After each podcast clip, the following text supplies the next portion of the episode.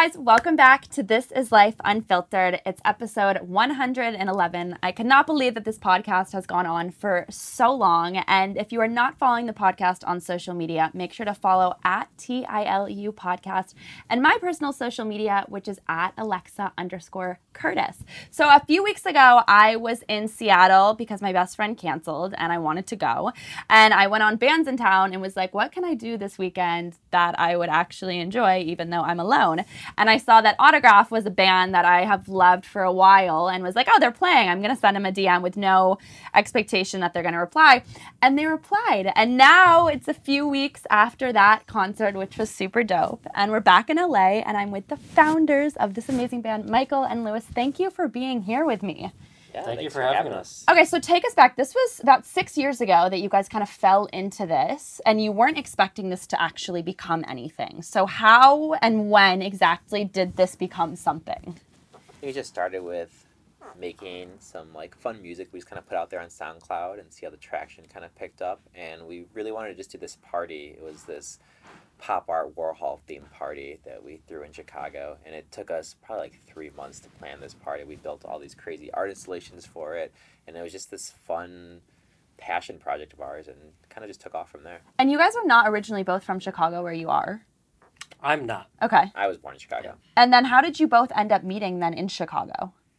Uh, just from the music scene. It happened that you guys actually met. well, it's kind of, it's not like if I walked down Yeah. the street and went into a bar, I'd meet someone and then I'd start a band. Probably not. No, it's true. Like I, I was a, a bedroom DJ at the time, and I just wanted to find my first DJ gig, and so I did what I thought the sensible thing was to make like a demo mix, send it to promoters.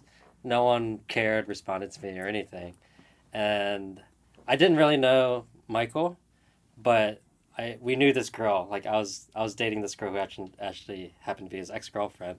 Oh. and and so I, I knew he was throwing parties and no one else was giving me a chance so i asked him can i dj her party and he's like yeah sure Okay, I love this. So no one was giving you a chance, but were people giving you a chance or you were just I wasn't even really even DJing at this point. I was I had this art gallery like loft space. That was kind of like this grimy space for we were throwing parties in the basement of it, um, just to like kind of pay the rent on the space. And yeah, that's how he played his first gig there. And how was that? Like, what was the first experience for both of you? Do you have like memory from when you first yeah played? of course it, it was like the biggest it was like playing coachella to me at the time because it was the first time i got to play in front of greater than one person Yeah.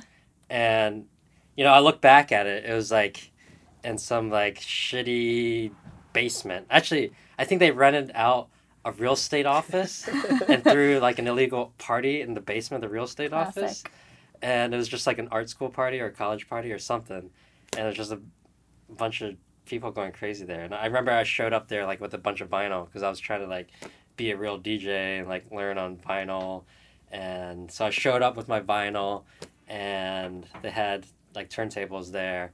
But it was a pretty crazy party. So like you know vinyl's kind of difficult because people bump into it the needle scratches the music stops right so that, that was like happening all night and then after my set like the next dj after me just like shows up with his laptop plugs in and then just like rocks the party destroys it and it's from then on out i was like oh i'm, I'm ditching the vinyl and, and going digital so And you? So I was just throwing these parties, and I was living with a couple other DJs, and everyone was like, "Oh, you should just like learn how to DJ as well."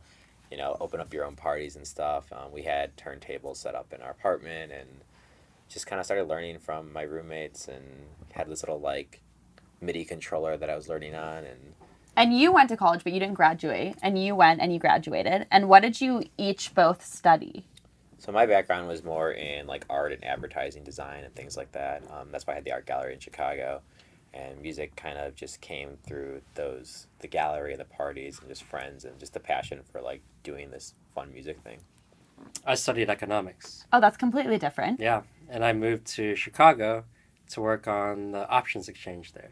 Okay. So I was trading stock options, Nice. and I was doing that, you know, basically as a nine to five. And I was like, man, I need to do something creative after work. And so I tried a bunch of things. I took like a sculpting class, like took some salsa lessons, just random stuff, and and then I somehow got into DJing. and that's what like hooked me. So that was Bef- kind of my before we started this episode, you guys asked me what this was kind of about, and that's what I said is this is about showing people when it comes to a 9 to 5 that it's actually much easier to do a 9 to 5 than it is to do what you guys do and what I do to, to be an entrepreneur, run your own company. So if if someone is watching this and is like obsessed with the idea of being a DJ or a blogger or whatever it is, what actually would you tell them is the reality behind what you do? Even though you love it, is it hard? I think you do have to have like a really strong passion for it because you are going to be putting in those 12, 14, 16 hour days sometimes. So having that really strong passion to be able to work more than you would at that 9 to 5 is probably the most important thing I would say. Mm-hmm. I feel like most people who have their own thing, either they're entrepreneur or musicians like us, is like there's no limit to the amount of time you can put into it because it's kind of like your hobby that you're super passionate about. Like you could either, if you're super passionate about it, you just want to keep working and never stop. And it doesn't feel like work because to you, this is like my hobby. This Yeah. is fun. So even though I feel like I work like four times as much as I did when I had a nine to five, it doesn't feel like work. But where it does put a strain on is like your friendships, Yeah. your personal relationships, all that, because they don't understand. No. They're done with work and they want to hang, and you're always like, ah, no, I gotta do, I gotta finish this mix or do something like that. And Sitting there Christmas Eve or Yeah. Thanksgiving dinner. That's really lonely. Working on music. At least you guys have each other. Like most people don't have anyone else. Yeah, yeah, it's it's, it's kind of weird. Um, n- n- you're making me think about like kind of reflect on this because I feel like it just kind of happens. You're not like, oh man, I'm working so hard, I'm so No, worn out. All of a sudden, you're like, you're just working on like your project, and you kind of like take it to the next step. And it's just like all these mini steps you keep Sure. going. And you don't even realize where you are. You know, you're there's not like some grand scheme. You're just it's just endlessly working Yeah. on the next thing. I've always been really convinced by the fact that if you start something and you go into it with no expectations, like you guys did, I think that's how you become successful. I think the people who go into something and are like, this is going to make me a million dollars and I'm getting really famous from this, always fail. Um, I think everyone who I've talked to, which is now at this point like over a thousand people about this who are successful versus not, say that. But do you guys agree with that? Because you guys didn't expect this to become anything initially. Yeah, I, I definitely agree with that. Because if you did have this expectation, you're always going to be let down, right? Mhm. And like I, it's weird because I, I don't, or we don't really ever put goals on Yeah. anything. We're just kind of moving along, and as long as we're slowly progressing, that's cool. That's fine. But it's not like a thing like, oh, we need to play Coachella. We made it. Okay, now what? It's it's never anything like that. It's just like when that those things do happen, it's like, okay, cool. You know, our, our work is you know hard work is kind of paying off. That's But it's pretty awesome to look back and like there are these like milestone moments that are kind of just like these stepping stones that we've taken throughout the years. when you guys first put a song out on SoundCloud, is that how you guys you started putting music out there first? Was there one song that went viral or, or really got big, or was it a progression of time that it took you to really start to see traction with the music you were putting out? it happened. We we put out we put first off we put out ten bootlegs, like basically 10. What is that? Sorry. It's an unofficial remix. Okay. Kind of illegal, but everyone does it. You know, basically you take some someone else's song and you remix it, and it's not like an official one. And that's how a lot of people, or that's how a lot of artists kind of just get get started, because if you're a brand new artist and you put out original music, you have no audience to listen to. But if you do like we did, we put out like a Marvin Gaye remix. Yeah. So a lot of people like Marvin Gaye, so they'll give the song a chance and check it out. And they're like, oh, this is dope. And so that's how, like, before we put out any kind of original, we just kept putting that stuff out. And it, it's nice from, because you, you get a positive feedback loop thing going. Because early on, you know, some people are digging it, they're vibing it, and it motivates you to, to do more. So I think a lot of times that's important, but you don't always get that. So, I was oddly just looking back at our SoundCloud the other day, Yeah. and we did a remix, a bootleg of a Lorde track, and that's our most played track on SoundCloud to this day from like Yeah. five years ago or something like that. Would you have expected that it would have been that song? Uh, I don't know, no. not I, really. well, I wouldn't have expected us to have as much music out there as we do now. Yeah. It's like a lot. I can't even count it. I always think about I'm so fascinated by musicians because I don't understand how you could at the beginning of your career like stand in front of one person and no one else is there and then every single day you get up and you do the same thing and you love it but at the like end of the day what if for 10 years you guys have been doing this and it was still that same one person would you be here today or no Ooh, that's a That's tough question. yeah. Because you all start out with that one person, Mm-hmm. right? And then it becomes two, three, four, five. but well that's my question is does it become i don't know like does it always for every artist become two, No. three, four, No. You- every artist, you kind of hit like a plateau moment, right? Or a moment where you decline. But, you know, we're still in the early stages of our career, so we still feel the growth. So it's we're still getting this positive feedback from it. Now I'm not sure how we'll react when things, you know, start going reverse. Like it's for most people it eventually does. Like even you mean like less people start coming or Yeah. just no matter yeah. how big of an artist you are, I think unless you like retire at a certain point, there's gonna be a point where not as many people are coming to your or unless you die. or you die. Yeah. You know, you could die when you're on top and then you're immortalized. yeah But I don't recommend that. no hopefully not Yeah. No, but I, I like look at old pop bands or pop acts from the '90s. You know, they don't have like a newer fan base. That's Mhm. just what happens. So I feel like eventually everyone's career can go down, but I think a lot of times people like just get interested in other things. Like, oh, I just want to start doing movie scores and things like that. So like everyone's like career evolves with their own interests. Is there kind of a fear that you or you found that other artists have found that that is a common fear? That like what if one day because I think like as an entrepreneur that there might be a day what if one day it's like this just all ends? Or like no one new starts to follow me and and it's just all gone. Like that's a fear that I feel like entrepreneurs for what I do have but is that a common thing kind of with with artists? I almost feel that it's not a fear because I feel like as you grow as a person and as an artist, you're kind of like when you first start out. Like at least for us, we were we were really into just party. You know, like that's why I, st- yeah like I was really into the DJ culture and the life and all that, and like your job is to rock a party, and I love that.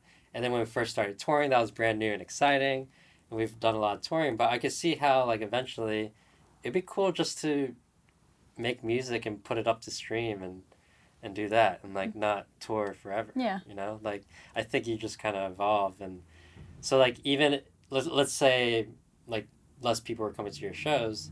I think a lot of people are, would be fine with that because they're moving into a different phase of their life. sure but it's also kind of cryptic to think why would less people go to your shows People get older. I think. I mean, I think you understand it from like a fan's perspective as well. Like, yeah there's a lot of acts that I really loved back in the day that I just don't go out as much anymore. Yeah. sure So I would be part of that fan base of theirs that they lost. You know. Yeah, but I think your guys' music also, it's not like you're 12 years old listening to Hannah Montana. Like I could listen to you to Autograf all, all the time, even if I was older and like at a party. Yeah. But I also started listening to you as I was older and had already Yeah. found myself. You know, I, I say all this, but then I was really surprised because at our LA show this past weekend, uh, he asked the question, "How many of you have seen us before?" And people raised their hands. It was only like a quarter of the room. I was Yeah. like, "Come on, guys! Like, really? How many have you seen?" Then I asked the question, "How many of you guys have not seen us?" And the majority of the people have never seen us before. So I was thinking here, like most of these people were like, you know, fans that have been with us from the beginning. But no, a lot, all those people at the show, the majority of them were brand new fans. Yeah. So maybe I'm just wrong. You should just like delete the last ten minutes of what I've been No, talking. oh my god. No, no, it's it's honest. I mean, I guess but I could also see it from like I really don't go to concerts. Like I went to your guys, but I've been listening to your music for quite a while. I just happened to be there, but I'm not like a person. is your first time at one of our shows, even though you've been listening to our music? Yeah, but that doesn't mean, you know, I wasn't a fan Yeah. of the music. I just I like don't frequently go to concerts. You know what I mean? Like I unless it was like a friend of mine or something, I would rather do something else on a Saturday night. Yeah. So I guess you're like kind of asking maybe the wrong person, but I don't know. I feel like that's almost better cuz that would show. Otherwise, again, you could face the same thing as it's like it's the same 10 people in the audience or the same 100 people instead of newer people. And when you first went on stage, what is that moment? Because for people who don't know, they must be fascinated by actually being a musician. What is that moment when you get on stage? Is it like petrifying? Well, that show was interesting because there, we decided to not make the stage where you perform. Okay. We put the art on the stage, so people we wanted people Ah, to be on stage, and we put ourselves on the ground on the floor. Mhm. But I see what you're saying. Like, Sure. how does I, feel? I even though that was like the first autograf show, we were DJing separately, like the loft parties, and we had some club residencies in Chicago before that. So it wasn't like this was our very first time DJing. That was like a really slow build up from going from throwing like these tiny little loft parties, and then finally getting some club residencies, Yeah. and so just kind of it was like a really slow progression until we were at this point where we launched Autograf as a project. And what about your families?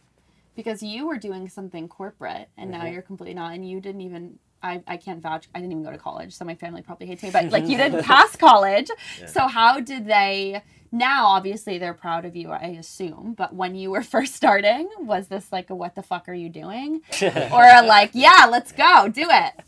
My It's- mom was really worried. it's definitely not. Yeah. Yeah, do it. I don't think it's ever. Yeah. my mom was really worried about like my financial stability. Um, just just even before this, when I was like trying to do like the art stuff, even that was like not super financially stable as a nine to five. So, you know, but I, I was doing stuff like bike messaging and stuff like that. I guess to pay my bills when I back Mhm. then. So it just kind of working odd end jobs. But she was definitely worried and thought like you should go back to college and like go into like some sort of science or math field. Was there a part that ever wanted to, uh, like, that you wanted to listen to her? Because I talked to so many young people and they're like, I really want to do this, but my mom is so against it. Or I really want to do this, but my dad says I have to go to college like he did. And then they don't want to do it because of they're afraid of what their parents think. Hmm, There was, I mean, there was a point where I was working for an advertising agency, and you know, I was thinking maybe I would stay there and work there, but I guess just this desire to like really create something that was your vision and not someone else's vision kind of overthrew that for me. Yeah. Yeah. What about you? I just didn't listen to my parents. I knew they were upset, but I was just like, I'm gonna do what I want to do. but had you left your job to go full time with Autograf, or was there a period of time where you were doing both? uh, for sure, there's always a period of time where you're doing both. Okay. Because I, I kind of get asked this question a lot with not just musicians, like with also like aspiring videographers and Mhm. stuff, where they have a, a full time job and they want to do this, they want to do their their passion project full time.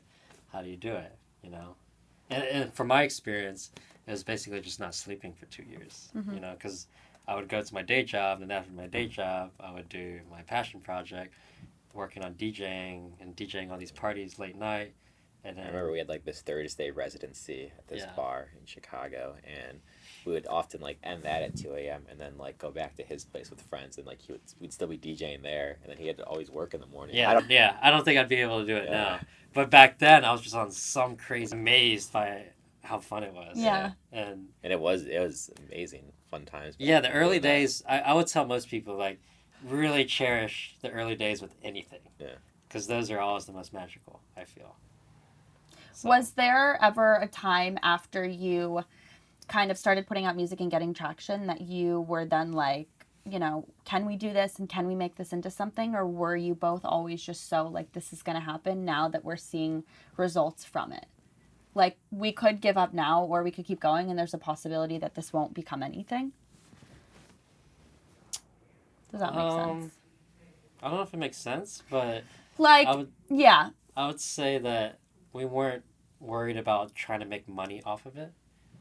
We're more worried about just giving good experiences To people. to people. That thing is the most thing. Or just like building the project too.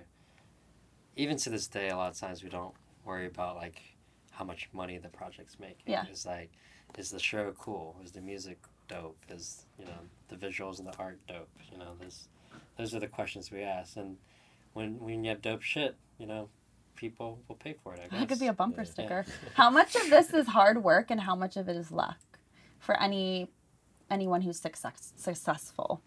I think a lot of it is hard work. Yeah. I mean, you have to get lucky, but Yes, a lot of it. You know, but I think that the more hard work you put in, the more chances that that lucky, those little lucky breaks you have. So, you know, you just got to keep going at it and like trying and trying and trying because you're gonna fail like hundreds of times before something sticks. Mhm. And if you give up after like two or three failures, then it's not gonna Sure. go anywhere. I No. think I think everyone kind of has their their strengths and weaknesses. I I always feel like like we were not the most talented, but I feel like we will always work our ass off. What do you mean? Not And- the most talented. I just feel like there's way more talented like technical musicians out there. But do you say that because everyone else probably says that? I mean, I, I just know personally, I, I didn't come from a music background, you Mhm. know? Like, sure, I played, like, violin for one year when I was seventh grade and, and took guitar lessons in high school a little bit. But beyond that, I didn't have much musical background. Like, I started DJing, not really knowing too much about music. I When I first started DJing, I couldn't even fi- count the beats. I couldn't figure out what was going on in these songs. I was just, like, so confused. But, like, I feel like everyone has their own advantage. My advantage was that I just don't stop working. Now, other people may be way more talented naturally Yeah. and not have to work as hard, but you just got to know your strengths. Like, all I'm saying is, like, if you are super talented, it's awesome. Like, don't waste it. And if you're not talented, that doesn't matter. You can make up for it in other ways. yeah. So, But as like someone from the outside, when I was at that Chicago show and like I've seen Kygo and Ibiza, all of those people, it was then the same level of that energy. So I would say that it was. well, we've been doing it for a while now. so Yeah, but there's a still, difference, yeah. Well, what I'm saying is, like, there's people who are just born to be like Mozart. Yeah. right? And then I, I feel like, well, I guess Like, I couldn't grab a guitar and shred on it right now, like some sure. someone who like graduated Berklee College of Music could. You know, Yeah. like they're more technically talented Yeah, in that okay. aspect of me. Yeah, it's just like uh, even making music. Like some people make music really fast. You know, like I, I don't think we're one of those. But I you think know? also being able to evaluate what you're like, what you're very good at, and what you really like, it Mhm. kind of evens out then with the things that maybe I, I think aren't. having like taste is important because you can be very talented musically and Yeah. you can have bad taste, especially in electronic music or as a DJ. Like a lot of times that's that's important. Like actually more important. And on the reverse side, there are like some super talented producers or musicians who kind of overcomplicate things and it doesn't really resonate well with other people. Yeah. That's cool because that's what they want to do. But I think in terms of like maybe them reaching a certain like level of success, like in like a mainstream world, it's a little more difficult because of like how niche they're creating. Because I, I always feel like there's always this like there's always this talk about like this imposter syndrome, yeah, right? it's real. No, it's so real because I, I think back at all the times that I've been so bad at so many things we do at, at some point in our career. I remember the first time we got on a microphone, it was awful. not even the first time, like the first 50 times. Yeah. We could not talk on a microphone like in front of an audience. And it, I just feel like a lot of people feel like, oh, I'm just not good enough at XYZ. I just think you just need to know, like, yeah, you're going to suck. Everyone sucks. But just do it. Keep failing and keep failing, and you're just going to eventually succeed. Like, I feel like the, I, I, it's that kind of cliche that people who fail the most succeed. Yeah, right? I So- always tell people to like those. I don't even like to wor- use the word failure because every time it's like you fuck up or you make a mistake, you're growing in that process. Yes. So it's hard to think of it as a failure. If you like, if someone's listening to this right now and is like, I am obsessed with DJing or music or whatever, what would you say? Because when you guys started, like SoundCloud was not as big as it is right now. It probably wasn't as saturated. Right. So if someone right now was trying to start, they might not have the kind of success you've had because there's so much out there right now. So it's still a similar process. I really, what would you say? What would be the first thing? I feel like it's still like if you're trying to be like a DJ and electronic artist and trying to get your name out there and generate internet buzz or hype, it's still like doing bootlegs and remixes. Or that's one side of it. Another side is like doing tutorials and that stuff. Like, okay, like there isn't like hype machine anymore. Like SoundCloud is still there. That's where all the SoundCloud rappers blew up. Yeah. Like SoundCloud's still a legitimate platform. And then there's there's TikTok, you know, there's people just going I see viral your on TikTok. Yeah. yeah. I mean there's there's always going to be a viral platform. Yeah, And it's like how do you utilize it? it? The platform changes, but you know, if you're starting brand new, it's it's just about finding a way that people can like connect with you or maybe just relate to you for someone they've never heard. before. yeah, And I feel like with music a lot of times it's like doing remixes of, you know, Billie Eilish songs. yeah. You know? And then once you start having those eyes on you, I think it's about building those kind of personal connections Sure. with people where they start to become interested in you as the project as opposed to the people that like you're attaching. Like, you know, you're doing Billie Eilish remix, so like obviously they'll get eyes on it because of that. But eventually, you know, they start to value you as an artist and want to see your original music. So it's kind of this building process. It's So- just having friends. Like build, Yeah. like everyone is kind of like there's going to be a ton of people who are on, on your level, right? When you're starting out. And it's as long as that community of people are supporting each other, Yeah. that's pretty powerful. So, I would definitely say, you know, go make friends within Connect your within scene, your your, musical yeah. scene. Yeah. How do you guys think that you've managed to stay so humble? Because it's like funny to see you in that environment, like actually at a concert, and then now it's a unique type of Yeah. humbleness. Because there's got to be like moments when you're on that stage where you're like, "Is this really happening?" Right? Yeah. Yeah. I mean, I, I think friends and like girlfriends tell tell me that all the time. Yeah. Like, like, whoa, you on stage is like a different beast. It's, like, Yeah. sexy. Yeah. Like me in real life, I'm just like Just I like to hydrated. diss myself or tell how much I suck at everything. That's funny. Yeah, so, well, every know. girl wants to date a guy in a band. Um, okay, so I have one last question for you. So, if uh, someone is listening right now and has been putting out music for, say, a year and a half and is like, this isn't working, I'm getting no followers, nothing, and they're remixing your music and Billie Eilish's, what what advice do you have for them? Do they keep doing it? Do they go get a traditional job? I mean, you could uh, like. I guess it depends. Like, there's always like you could try to rebranding yourself and you know kind of relaunch like the image of yourself maybe and like all that stuff and you know you're probably still working your nine to five as you're building a project. Yeah. So just don't quit your nine to five yet. And if it's really you're that passionate about, it, you're just gonna keep doing it. And there's a lot of people that I think never really succeed, but they do it for years and years because you're just passionate about it and you want to just keep doing it. So maybe your end goal shouldn't be to like be a touring DJ. It Mm-hmm. should be like I want to create content that I'm proud of and I want to put out to the world. And that's when you get more of a response anyway, is when you're doing it almost in that sense versus like, I want to do this. Like, this is what my version of success is because it always is so different and changes. Yeah. Yeah. Any advice? I, I think there's there's no shortage of things you could do to try and propel your career. Yeah. I think what matters is like how passionate is this person at doing it. If they're kind of passionate, sure they come home from work, they might put an hour or two into it. Okay, cool. But the guy who's like even more passionate, staying up till five in the morning, then going to work at seven, that person's probably going to succeed. yeah. So it, it's really up to you, you know? Like like screw it, you know, just keep it as a hobby, don't expect too much out of it. But if you just can't stop thinking about it in every waking moment of your life, that's all you want to do, then I think there's plenty of opportunities out there for you to make it. It's kind of like the 1% of people who succeed are the ones who just never give up. And then the 99% of people are like, this is too hard. And then they give up. But they, if they had maybe kept doing it, they would have been successful. Yeah, I've, se- I've Yeah. seen it a lot. I mean, Yeah. we've seen it a lot because you know we always interact with like the like up and coming community, and and there's people who say they're into it and they're into it for a little bit, but then I just don't see them put in the kind of work that the other guy Mhm. is who is crushing it. So really, that's all it is. Like I'm not telling you like go work more. It's just it matters. It's just up to you. Like, Yeah. how much do you want it? How much do you love it? I have one That's last question. In 10 years from now, what would be your guys' moment where you've like, I've made it. I'm the whatever, like the Beethoven of this alternative like generation of music. I don't think there is that point. You know, as an artist, you're always just striving to do more. It's always changes. Yeah. Because you always want to keep it interesting for Yeah. yourself. So I feel like whatever I think is cool now, I'm not going to think is cool in 10 years. So yeah, I yeah, I don't know. trying to think 10 years from now. Yeah, I don't know that it would be, I would think the same thing is cool. I'll think you guys are cool in 10 years. So I'll remember that. okay, where can everyone find you guys Yeah. on social media? uh, And give me like your next three shows after next Wednesday, because that's when this airs. So socials, it's autograf music spelled with an F, so A U T O G R A F music, kind of across the board. or if you just want to check out our music, go on Spotify. Yeah. Search for autograf with an F at the end. Or you know, Google has a pretty good search function. You can find a bunch. Crazy. Of I've never heard of Google. What is that? Wait, I never even actually asked how Autograf even became a name. Why that name?